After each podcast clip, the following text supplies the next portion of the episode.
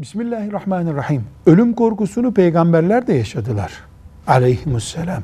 Allah'ın gerçek dostları ölümden hep korktular. Ölümden korkmamak akıllılık değildir. Ama ölüm korkusu hastalığı da Müslümanca değildir. Bunu hastalık haline getirme yerine ölümden sonrasına hazırlanacak işler yapmak lazım.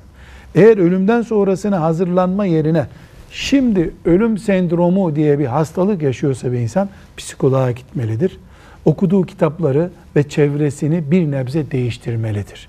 Ama önce psikolog sonra da çevre değişimi, günlük hayat değişimiyle bunu düzeltmeye çalışmalıdır. Velhamdülillahi Rabbil Alemin.